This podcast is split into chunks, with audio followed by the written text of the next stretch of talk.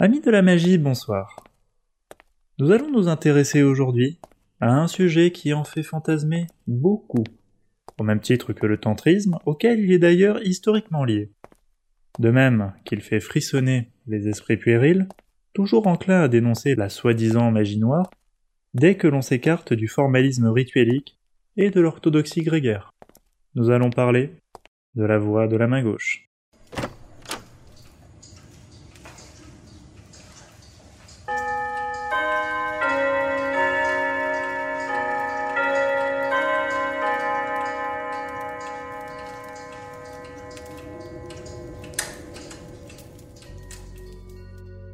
Commençons par poser, sans nous y appesantir, un repère sémantique. Les concepts de voix de main gauche et son antonyme complémentaire voix de main droite traduisent respectivement les termes sanscrits Vamakara et Dakshinakara. Ceci s'explique par le fait que l'une et l'autre voix s'inscrivent originellement dans la sphère civilisationnelle hindoue puis bouddhique et ne prennent toute leur signification qu'à la condition d'être rapportées aux conceptions métaphysiques afférentes à cette sphère.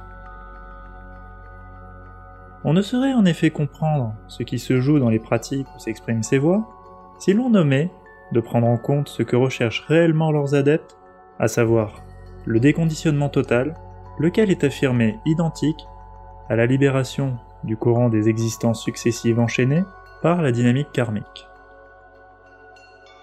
Ce courant, comme nous l'avons déjà vu dans l'épisode consacré au destin, constitue ce que le sanskrit nomme le samsara. Alexander d'Abaludré n'a donc que partiellement raison lorsque, exposant les fondements de la voie de la main gauche, dans son ouvrage intitulé La voie infernale, il écrit L'expression main gauche est considérée comme étant originaire du bouddhisme tantrique. Elle est associée au Vamamarga, ou voie de gauche, et se rapporte à la magie sexuelle tantrique dans sa nature féminine, sombre, faisant porter l'accent sur l'exploration des perversions pour atteindre des états de conscience modifiés et des pouvoirs magiques. Pour être plus exact, la définition aurait dû comporter une coda ainsi libellée, ceci afin d'obtenir la libération produite par l'usage périlleux des moyens mêmes qui ordinairement enchaînent. En l'état, la formule risque de provoquer une confusion dans l'esprit du lecteur insuffisamment averti, en le conduisant à prendre pour une fin ce qui n'est précisément que des moyens.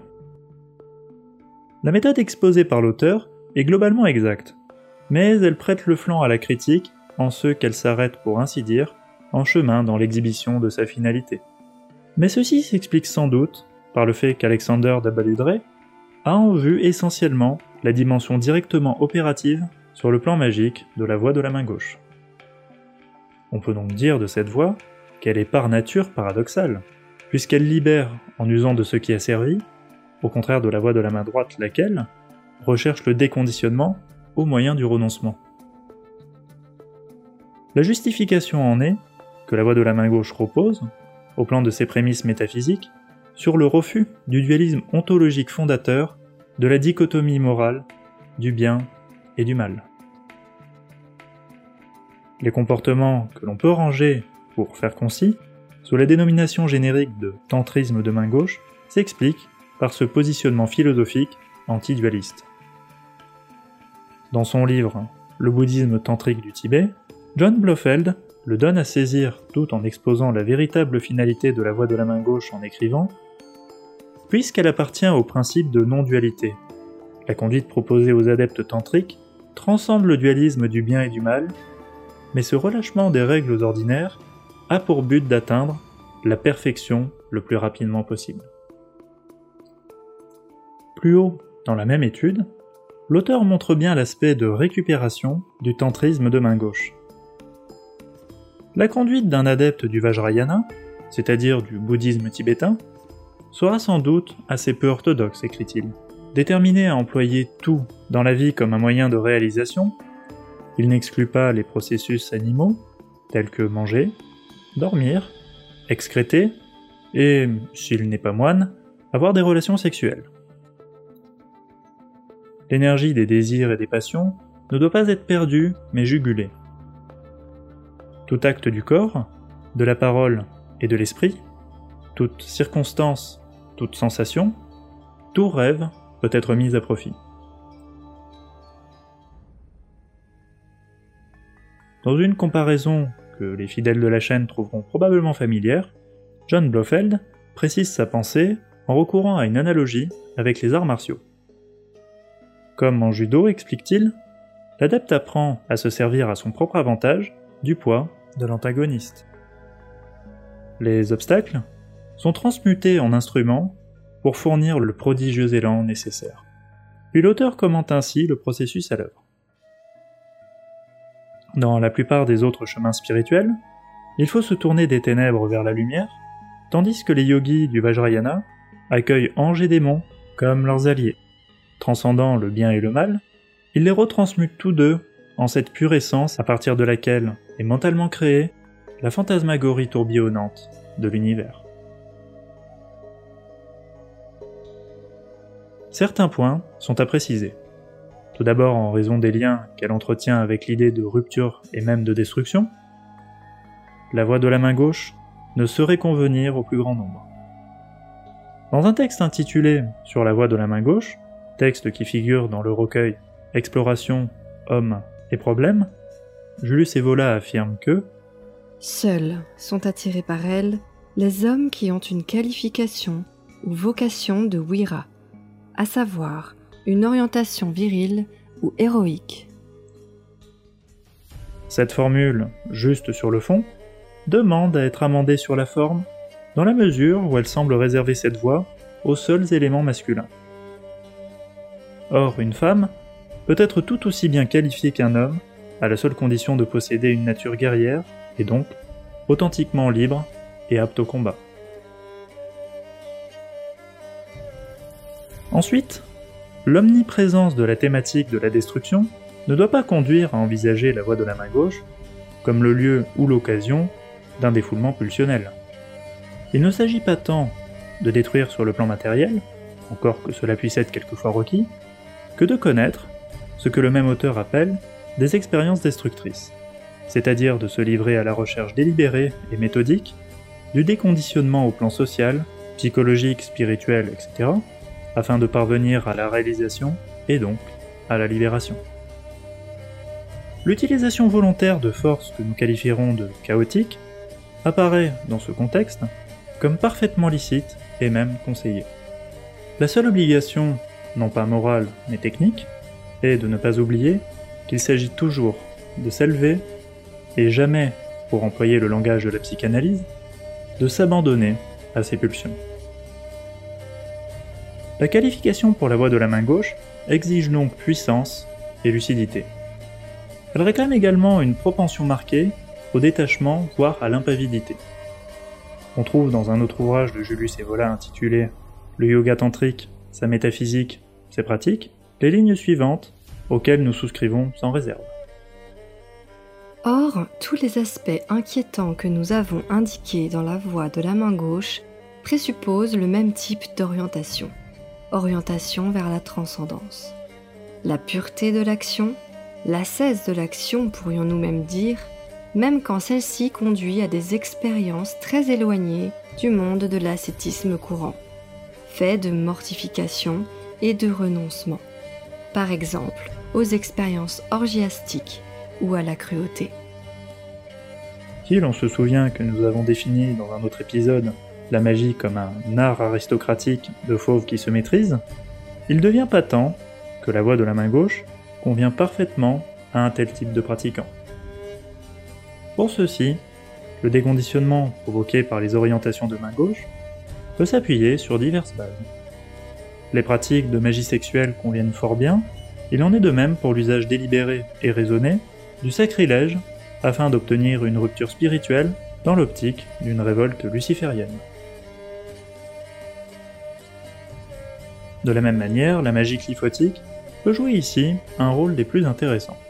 Il s'agit dans tous les cas, et selon les modalités propres à chaque mode d'action, de porter son attention sur ce que l'on pourrait appeler les défauts de la structure du monde. Ceci afin d'accentuer ces défauts et d'obtenir la libération par l'utilisation de la puissance. Détruire ce qui emprisonne l'être en brisant les sceaux qui le retiennent, telle est la stratégie en œuvre ici. La pratique qui suit, que l'on retrouve sous des formes similaires dans toute l'ère de diffusion du tantrisme et du chamanisme, peut l'illustrer en étant utilisée sur le plan symbolique. La plupart des sociétés, en tout cas dans le monde contemporain, reposent sur un triple tabou. L'homicide, l'inceste et l'anthropophagie. Une rupture réellement profonde avec les représentations mentales habituelles peut être obtenue en enfreignant les interdictions liées à ces tabous. Il s'agit bien évidemment d'agir non sur le plan concret physiquement, mais uniquement à un niveau symbolique. Répétons-le à toutes fins utiles. Ceci par le moyen de visualisation produite dans un état de transe contrôlée. Se représenter soi-même dans ces situations paroxystiques de transgression et les ressentir, les vivre intérieurement en demeurant toujours attentif à ces réactions, forment l'objet de l'exercice. De telles pratiques ne sont pas sans danger pour l'équilibre psychique, mais elles produisent des effets puissants et s'intègrent parfaitement à une démarche spirituelle et magiste de main gauche. Enfin, il est aisé de comprendre qu'une telle approche de la réalisation ne saurait être dépourvue de risques. Dans le contexte tibétain, l'opposition entre voix de la main droite et voix de la main gauche est présentée sous une forme métaphorique. Alors que la première est dite comparable à une route qui s'élève lentement de palier en palier jusqu'au sommet de la montagne, la seconde est affirmée semblable à un sentier étroit, coupé d'abîmes par-dessus lesquels il faut bondir pour continuer à avancer, au risque d'y tomber sans recours. Le sentier est bien plus rapide que la route, mais aussi évidemment bien plus dangereux. Choisir de suivre l'une ou l'autre voie, ou pour mieux dire accepter de le faire, car on choisit bien moins sa voie que l'on est choisi par elle, de privilégier la sécurité du cheminement ou d'intégrer le risque à la quête, dépend en définitive de la nature propre à chacun. La qualification profonde d'un être n'est pas une simple question de psychologie, une banale affaire de goût et d'attirance, mais l'expression immédiate d'une essentialité spirituelle déterminante. Même si l'on ne veut pas atteindre au cime de la métaphysique, agir en tant que magicien de main gauche digne de ce nom exige que ceci ne soit jamais perdu de vue. Les deux voies, de main gauche et de main droite, apparaissent ainsi liées par ce que nous avons pointé comme une opposition complémentaire. Chacune des deux ne prend sens que d'être suivie jusqu'à son point d'achèvement, à savoir la réalisation libératoire. Précisons-le à l'intention des dilettantes de l'occulte, on suit une voie avec toute son énergie et en y engageant l'intégralité de son être, on ne s'y promène pas. La spiritualité n'est pas plus une distraction que la magie n'est un divertissement ou une activité de salon. L'une et l'autre sont des manières de vivre, d'ailleurs indissociables à haut niveau. Mais les deux voies peuvent aussi être appréhendées, de même que tout ce qui existe, comme des illusions ce que l'on peut à bon droit appeler réel, est l'ensemble de la manifestation universelle, que les composantes de celle-ci nous soient ou non perceptibles. Or, du point de vue de l'absolu, c'est-à-dire du principe de la manifestation, tous les relatifs ne peuvent être qu'illusions. L'absolu est en effet le point focal d'émission et de résorption des relatifs, lesquels se voient de ce fait finalement reconduits au stade non manifesté. Suivre une voie revient donc en dernière analyse à cheminer sur les chemins de crête de l'illusion cosmique, la Maya de l'hindouisme. Et pourtant, cette démarche, pour illusoire donc qu'elle soit, sous un certain aspect, n'en constitue pas moins une nécessité sous un autre, pour la raison que la véritable liberté ne se tient jamais au début du chemin, mais toujours au point d'arrivée de celui-ci. C'est là le principe même de l'initiation. Mais ça, c'est un autre sujet.